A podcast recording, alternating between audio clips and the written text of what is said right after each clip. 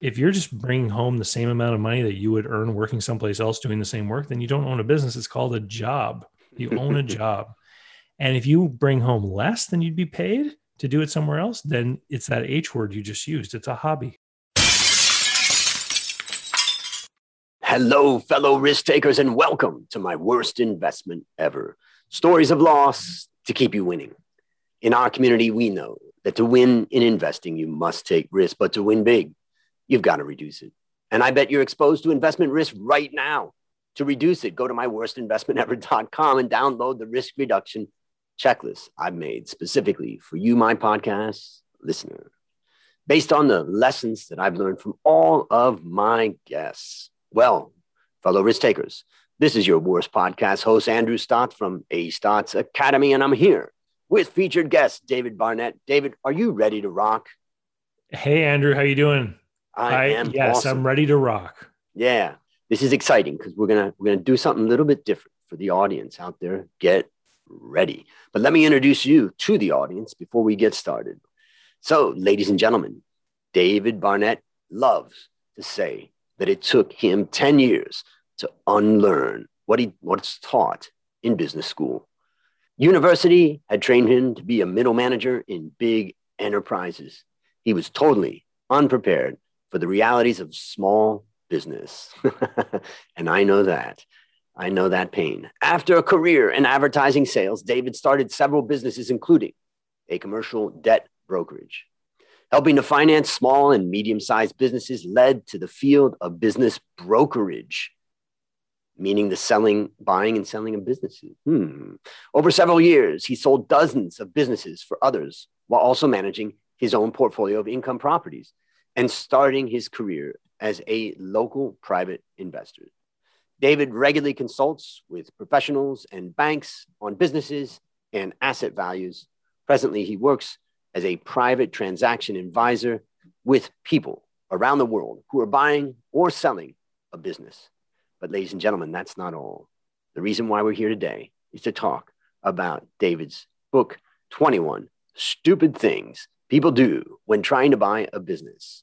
And in this book, you can learn how to avoid those awful novice mistakes. You can find him at davidcbarnett.com.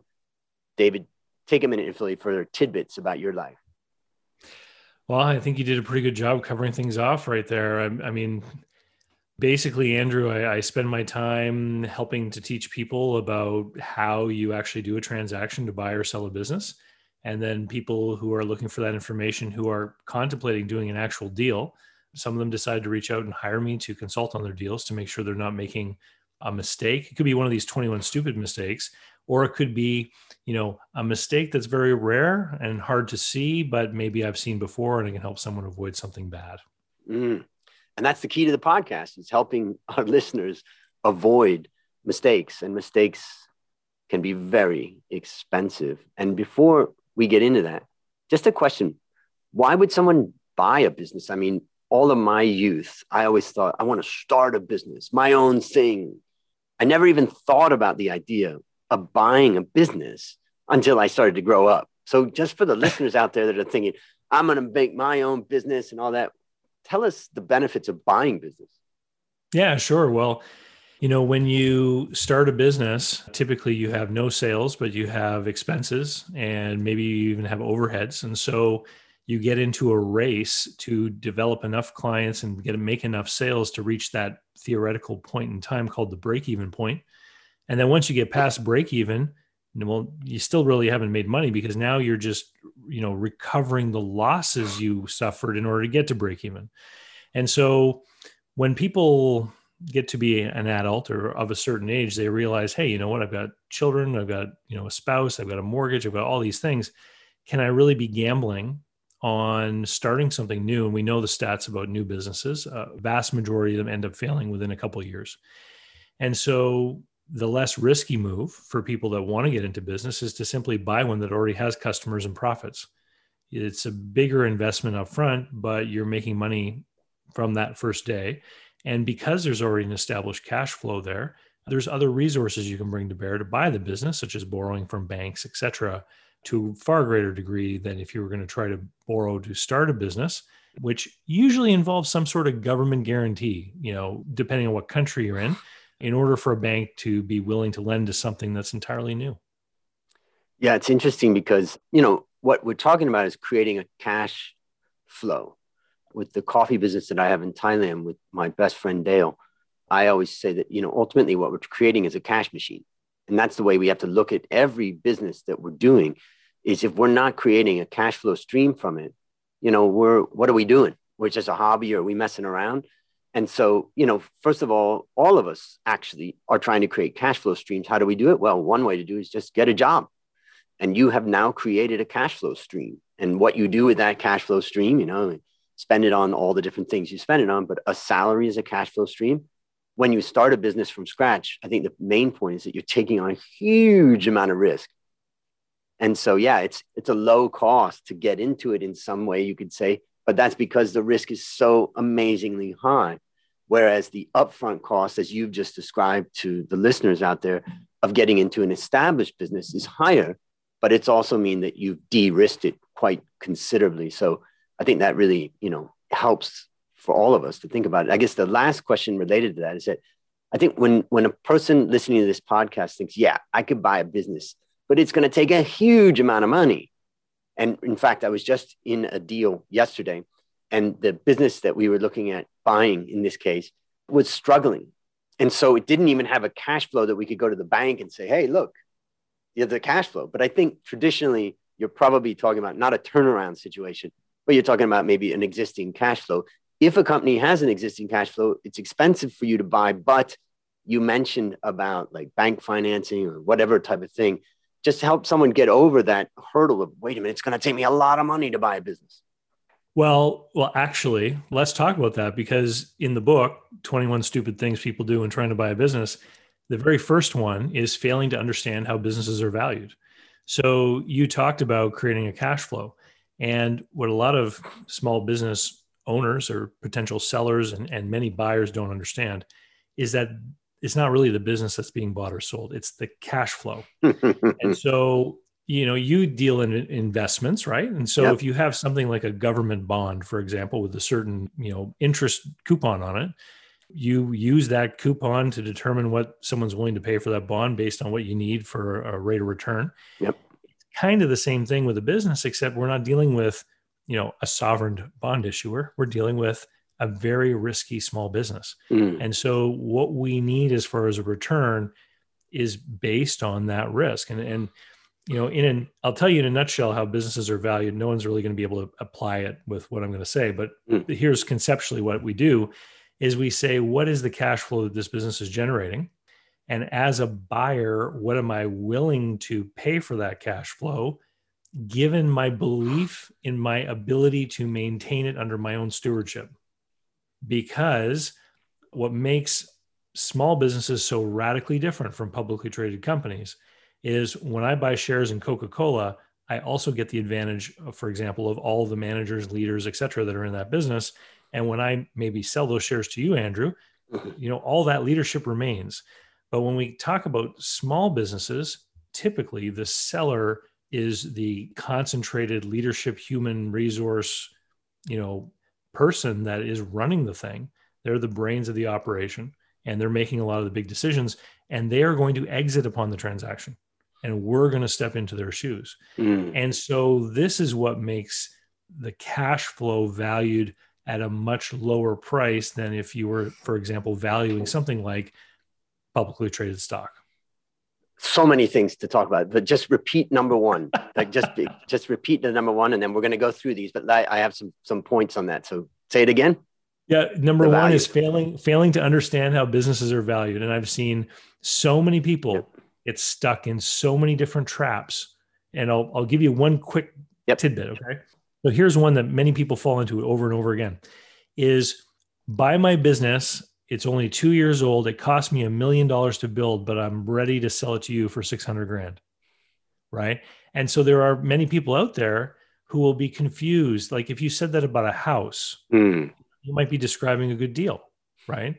But if the person has failed to create a necessary cash flow to make the business worth a million or even 600,000, then it's, it's not even worth 600,000 that business owner has suffered a loss by making the investment.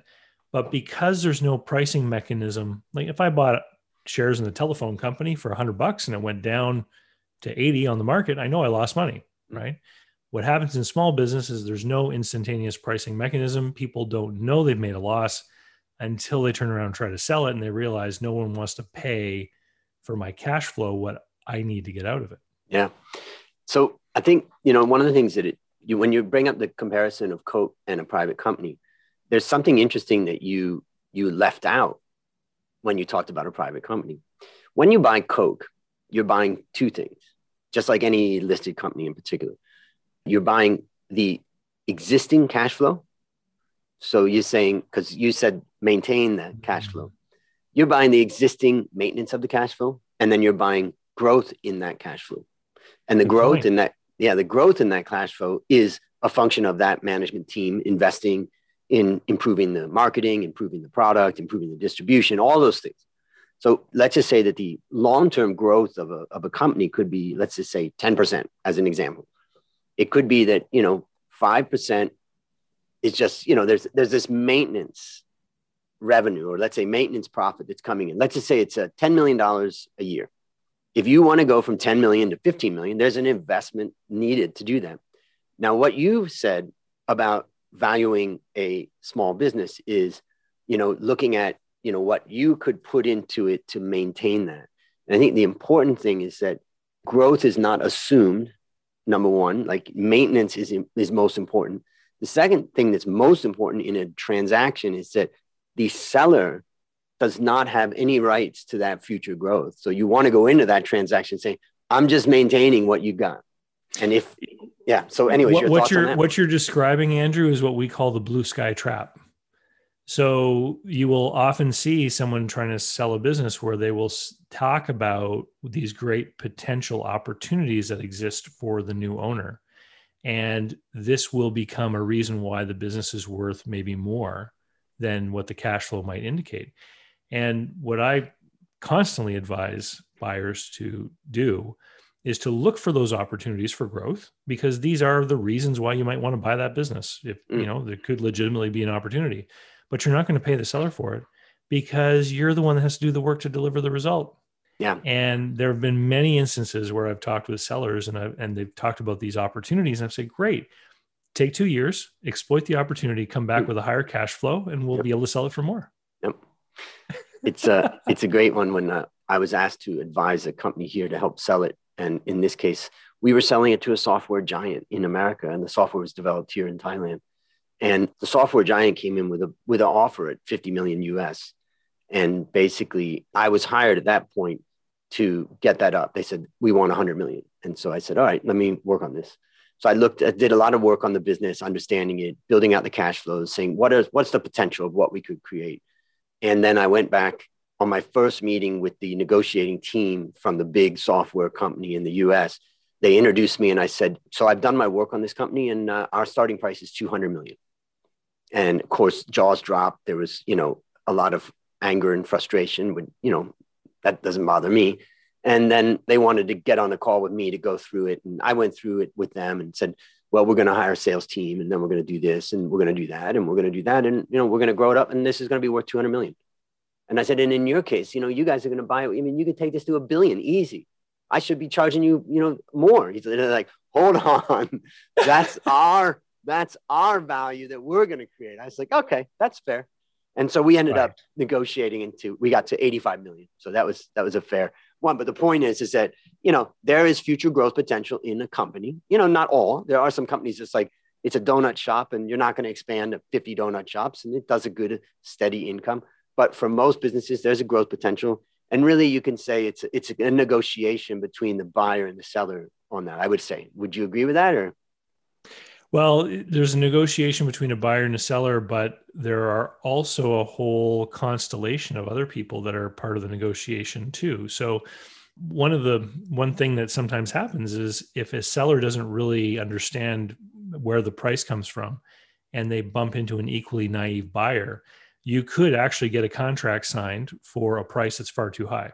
Mm. This deal will never get done because eventually that buyer is going to get in front of a banker or an accountant or someone else who's going to be working on this with them who will show them that they'll never be able to pay the loan or what have you the the real danger though of course is for individuals that actually happen to have the money you know they could write a check for far too much money and and end up in a bad spot but when i'm talking with sellers one of the things I, I caution sellers against is not to ask for an unreasonable price because what happens then is you scare off the reasonable buyer mm-hmm. reasonable buyers have good credit they have industry experience they have money to make a down payment they've already done research they know what businesses in a particular industry of a certain size should be trading at and if they see that that seller is kind of out to lunch, they're going to say, it doesn't make sense for me to talk to that person. They're, and there's a lot of, and there's a lot more reasonable buyers than unreasonable. So if you're turning them off, you're turning really the group off. All right. What's number two? My goodness, already right. so much value in number one.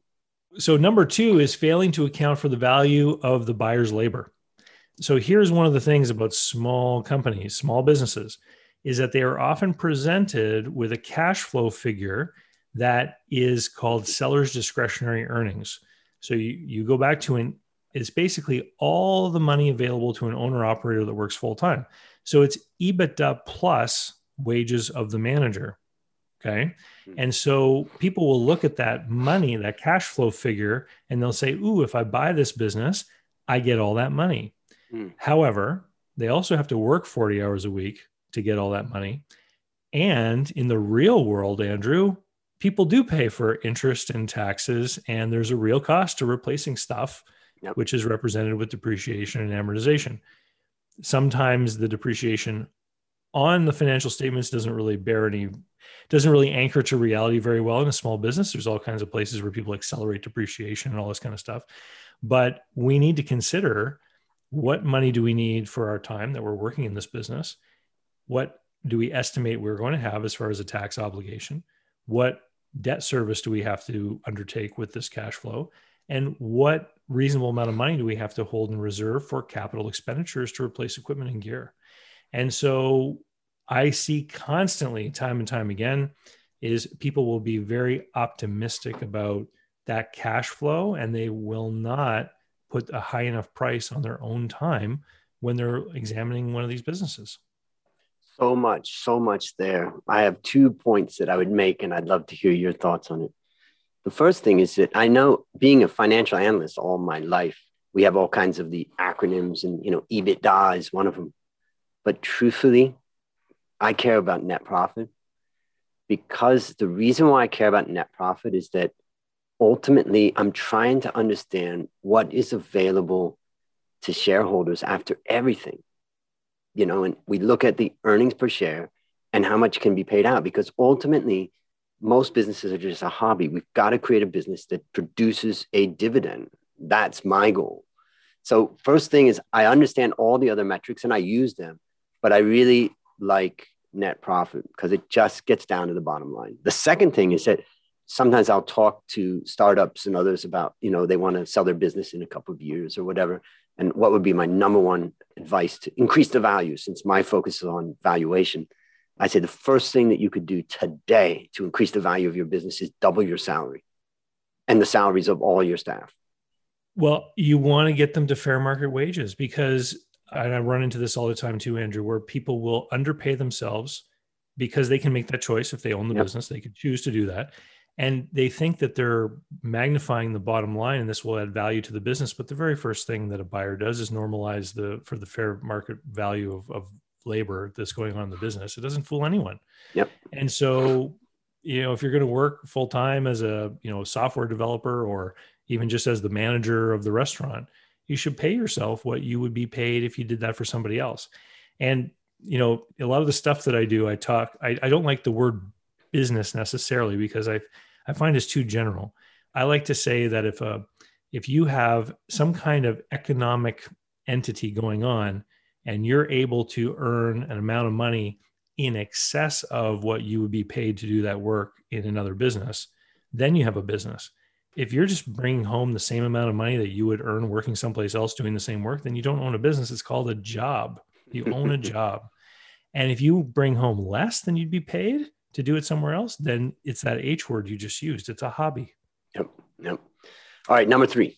Now we're not going to be able to get through all of these, but ladies and gentlemen, just no, no. go to Amazon, go to the show notes, just type in 21 stupid things, and before you know it, you're going to get all of them. So, what do you got?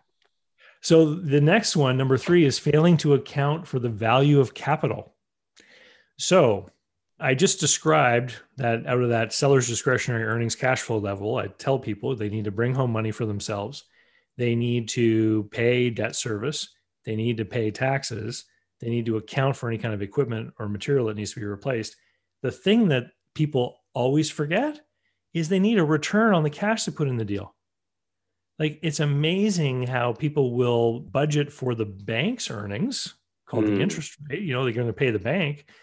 But if they put money that they've saved up over years or decades into this acquisition, they need to get an adequate rate of return on that equity they've put in. You mean the and return is not the salary that I'm taking out of the business? No, no, no, no. The salary is for your labor, right? Mm. And so this is how businesses end up getting overpriced is when people look at a business broker, for example, will try to add back every kind of adjustment they can to grow that seller's discretionary earnings to as big a number as they can. And they'll put some kind of multiplier on it and they'll try to justify it to a buyer. So buyers have to be smart enough to take apart all of their needs out of that number to really see what it is that they're buying over and above what their other alternative is, which is maybe to go work somewhere and keep their money in the bank mm. or invest it in some other place, right? So I'm going to come back to the net profit. And, you know, as an analyst, we look at free cash flow as an example, free cash flow to the firm and all that. But as I say in my valuation masterclass, I say, you know, free cash flow is a theoretical number based upon lots of estimates, and it's possibly what the company could pay out in dividends. And if everything's right, yes, it can. But the reality is, is that that net profit is is the most real number that you know from my perspective i can get dividend out of that and i think that dividend i know is the ultimate return it is the only, and I think this is an important part for people that don't understand business or finance that well, is that there's really three ways to get money out of a business. One, pay yourself a salary or some type of compensation. Two, embezzle. There's many, there's many people that pad payments and they get, you know, there's all kinds of crap that goes on that's illegally siphoning money out of a business which I choose not to do and I recommend people don't do. And then the third way that it, that an investor can get money out of a business, and the only way that an investor alone can get money out of a business is dividend. And a great example of this is um, Dale, my business partner, who is the, the managing director of Coffee Works, and me, I'm a shareholder. We're both equal shareholders. There's zero opportunity for me to take any money out of the company as a salaried employee or in any other way like that. But he could do a lot of sneaky, tricky things that could get money into his account Luckily, he doesn't, you know, and we've got trust. But the point is for a shareholder, that dividend is all you got. Great points. You know, and I'd like to point out something else about that second one you mentioned, embezzlement, mm. because the reason why in the world of small business, we use that seller's discretionary earnings cash flow level is for just that reason. And it, it, has to do with the way that a lot of small business people will manage their personal benefit from owning the business. So when people think of the the word embezzlement, they think about somebody sneaking off with, you know, hmm. envelopes mm. full of cash and stuff like that. But the actual way that it looks when it's done in, you know, day-to-day experience is that you've got this company that has a cell phone plan and the owner's teenage daughter has a company cell phone right? Or the owner's spouse is filling their vehicle with fuel using a company gas card. And so all of these little perks start to percolate within the business. And then the goal of this, of course, is to reduce the net income so they pay a lower tax burden. Mm. But then when they want to sell the business, then they want to add back all these things and mm. you the true net benefit. And this really bites a lot of sellers in the butt. And here's the biggest thing that happens is when they do this very aggressively, Andrew, they end up with tax returns that have no profits. And so they may personally be enjoying a great, very great lifestyle from everything that the business is providing to them. But when the potential buyer shows those tax returns and financial statements to a bank, they're not getting a loan. Yep. And so they actually, the seller will undermine the buyer's ability to purchase the business by doing that kind of thing. So I guess mom was right. Honesty is the best policy. Yeah, right, next. If, you, if you want to get paid and have a buyer that can borrow money, it's true. Yeah, well, I think if you're selling a business and you can assure the people that there really is no bombs that are going to go off when they buy it, you know, valuable. That's valuable. All right, next. All right. Number four is overcommitting projected free cash flow to debt service, which I think you just mentioned about, right? Yeah. Yep. So, so here's the trap: is that businesses are asymmetric systems. And so what that can mean is that a depending on, you know, the cost of goods sold and the fixed overheads of the business, you can have a business in which a 10% decline in revenue could be a 35% decline in profit. Mm. Right? And so on the upside, a 10% increase in sales can be a 30% increase in profit. And everyone likes to look at the upside. Right. And the reason people want to get into an operating business over, say, buying a piece of investment real estate is that there's greater potential to leverage up and grow profits if you can grow revenue. Mm. And so when people go into this stuff, I always make the case for looking at realistic downside scenarios. I've, Andrew, I mean, I've been looking at small business financial statements for decades. Mm. And I can tell you when you lay five years out and they bump around by eight or 10% a year up and down, that's actually called flat because that's just normal for a mm. lot of these types of businesses yep. especially if it's an industry that might be driven by like big project work of some mm. kind you know you can have these these great years and then you have a dry year right and so when people look at that seller's discretionary earnings and they read somewhere that a debt service coverage ratio of 1.25 is adequate then the very first thing i ask them is well did you figure what you need to take home getting back to point number point number one but I say that's crazy. 1.25 debt service coverage ratio to me is for a small apartment block, mm. which has, you know, may have some vacancies in the year, but it's not going to be 100% empty, you know, at any given point.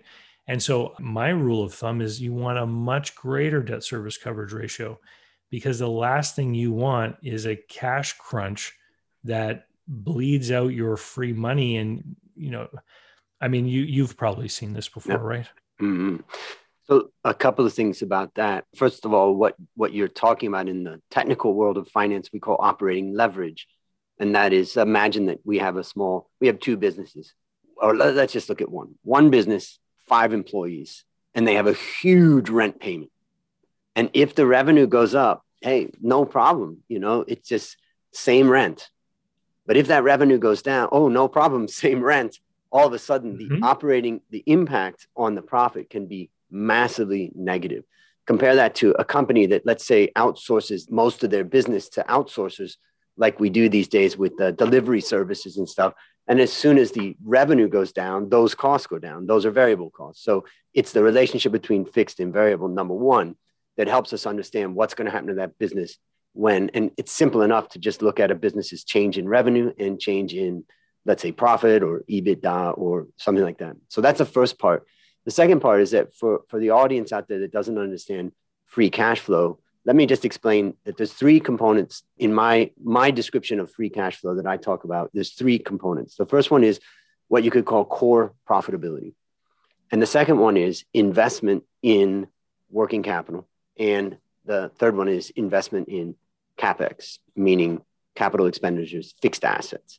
And so basically those three things come together. The core profitability is a positive number and the investment in inventory or let's say accounts receivable these are net working capital items and then there's the capex. So a good story for my own business in coffee works when we set up the business we bought this huge piece of equipment to do the roasting many years ago. And then what we kind of forgot about was that oh yeah we still need to buy inventory and we still need to give our customers credit. And all of a sudden we realized holy crap working capital, and, and we didn't get credit from our suppliers. So we had to finance inventory and accounts receivable. And what we realized was that working capital is an investment. And so now I just look at really two items. What's the core profitability and what's the level of investment? And remember that that investment number that you're going to forecast is your assumption of what's going to be required to either maintain or grow the business. Hmm. Did you read this book? Because item number five is failing to adjust for operating capital. Damn. And so for everyone listening, you know, we, we talked about that cash flow and then we multiply it by some number and it's different by industry and size of business. And, you know, there's research that can be done. There's databases available for even these very small, small businesses of what they've sold for. So an unsophisticated seller or business broker will do is they'll determine that cash flow, that seller's discretionary earnings. They'll figure out a number and they'll multiply it and they'll say, this is what the assets of the business are worth. And they'll present it as an asset sale where the seller keeps, you know, cash, receivables, and takes care of his payables. Mm. And it's a very simplistic understanding of a business because that when we multiply cash flow by that number, whatever it is, we get something called the enterprise value. And the enterprise value is inclusive of something called the net normal position in working capital. And so small business owners, you know, a lot of them are expert at what they're doing, you know, for example, roasting coffee or what have you, mm-hmm. but they're not finance professionals. And one of the things that is pretty consistent in every business I look at is it doesn't have an optimized balance sheet. So a really profitable business over time, they'll pay off all their debts and then they suffer a lower return on equity because they've got a ton of equity, right? But their goal has always been to maximize profit, which means not paying interest, right? Mm-hmm. So when we look at a business like that, we have to normalize the balance sheet. We have to say, look, what would be normal in this business? Some kind of line of credit that might support receivables and inventory. If it's a fungible inventory, you know, what kinds of inventory are financeable? Many are, many aren't, right? And so we we look at normalizing it and we say under normal conditions for a business like this, what kind of cash does the owner of the business have to have to grease the wheels of this machine and make it go? Mm. That net normal position in working capital is just as critical as the forklift that unloads the goods off the truck. And it's part of what the buyer's buying when they buy this business. And so, Andrew, I probably met 200 people who didn't understand this and overpaid for a business by the amount of the net position in working capital. Yep. Looks like you have a prop there. yes, I just grabbed a prop off my shelf. But before I do, I think as far as going through the 21, those top five are already golden value. And I just want to tell the listeners out there just go, you can come to the show notes and click on the links you can go directly to Amazon and just type in 21 stupid things people do. But the point is, is that there's a lot of a lot of knowledge here from David. And also you can go to his website, davidcbarnett.com and sign up for, you know, his email, his newsletter and, his, and see his blog.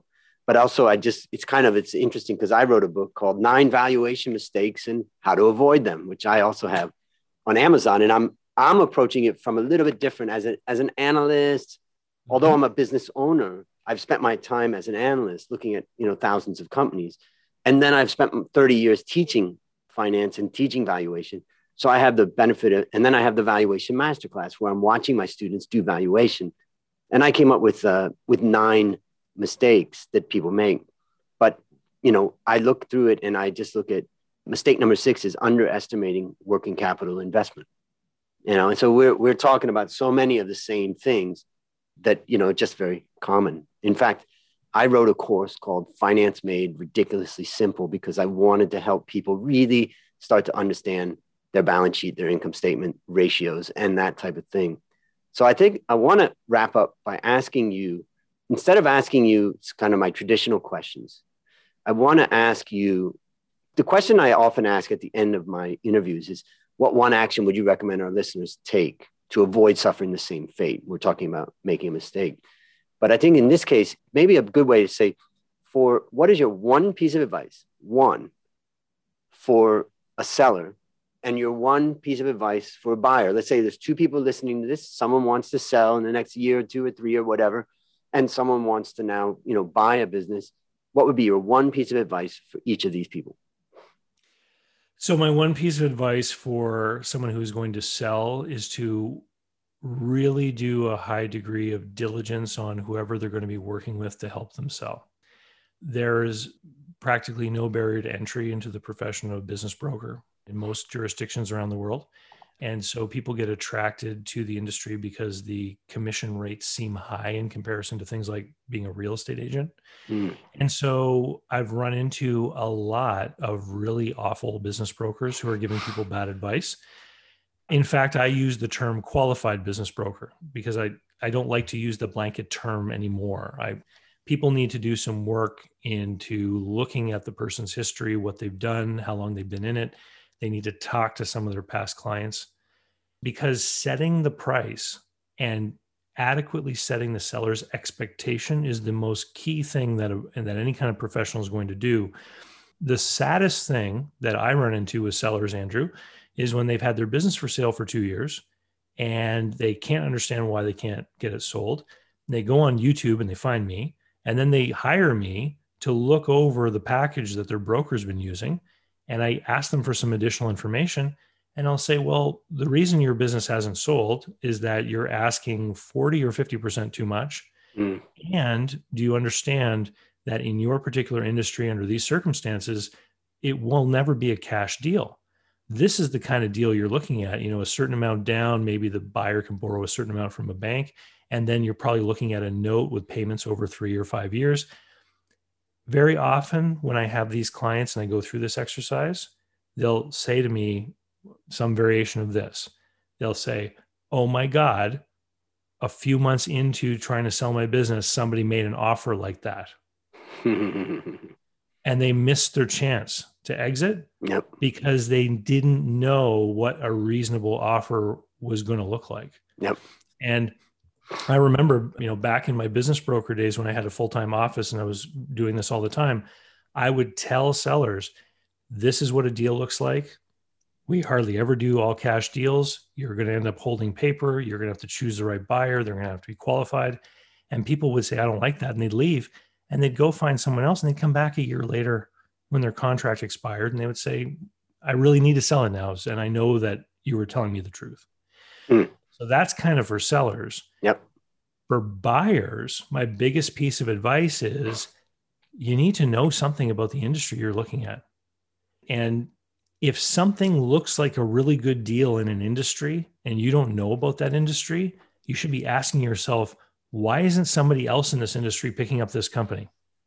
Right? Mm. There's something the insiders know that is making this deal look unpalatable. And even the smallest businesses, you know, I've had civil servants, middle managers at banks, different people come and look at things like fast food restaurants and pizzerias and stuff like this. And I'll say to them, like, have you ever worked in a business like this? No. And I'll say, well, why don't you go work at McDonald's? You know, if you're willing to work Saturday night, they'll hire you because yeah, exactly. teenagers don't want to work on Saturday night either. Yeah. And you good, good opportunity. You know, you can Learn. get in there see what it's really like, see what that kind of business is like, what the environment's like, what the customers are like, what the staff issues are like, right? And then you can know if you really want to own this business. And you think many people would have done that? Of course not. No, no, right? They look at the numbers and, you know, people who are going to invest in a certain business should have some idea of how that business works and what it's like to be in it. I can't remember the, the name of this movie, but it was Robert Redford was the star of it, and he basically went in. He was going to be the new the new prison warden of a prison in Ohio, and what they did is nobody knew this, just him and the governor of Ohio, and he went in as a prisoner, and he spent three months in the jail, you know, a month and a half, until there was a situation, you know, really drastic situation, and basically he, you know, was in the middle of the situation and he looked at the guard and he says, call the governor. and at that moment, everything flipped. And all of a sudden he knew all the bad stuff that was going on in there. And, and it was just, it was a great movie. It was a great kind of turnaround movie. All right. So let me ask you last question. What's your number one goal for the next 12 months?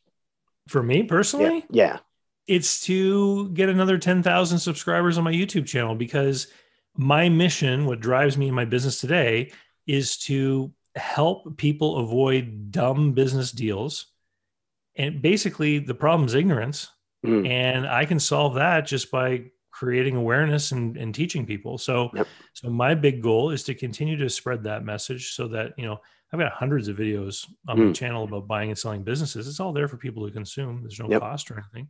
And so, you know, I want people to come and learn from this stuff so that they avoid these bad mistakes. And if you find a deal that looks like it's the good, a good deal and it's the right deal for you, then maybe you want to get me to help look at it as well. Because there's, uh, you know, you see things through your career that are amazing. And then amazingly, a year or two later, you see it again. Yep. And so someone who looks at this stuff all the time is going to be able to spot things that, you know, even the best CPA in your town isn't going to spot because they don't look at these deals all the time in the same way. Beautiful. All right. And listeners, there you have it. Now, that wasn't a story of loss. That was a discussion about how to avoid loss. My number one goal for the next 12 months is to help you, my listener, to reduce risk in your life. I mean, that's what the whole podcast is about. So go to myworstinvestmentever.com right now and download the risk reduction checklist and see how you measure up. As we conclude, David, I want to thank you again for coming on the show. And on behalf of A Academy, I hereby award you alumni status for turning your fantastic experience into your best teaching moment. Do you have any parting words for the audience? Just business is risky. It's still worth pursuing. You just- just, you know, do what you can to avoid the losses. And I think that's what's great about your show. Yeah, that's fantastic. All right, that's a wrap on another great story to help you create, grow, and most importantly, protect your well fellow risk takers. This is your worst podcast host, Andrew Stotz, saying, I'll see you on the upside.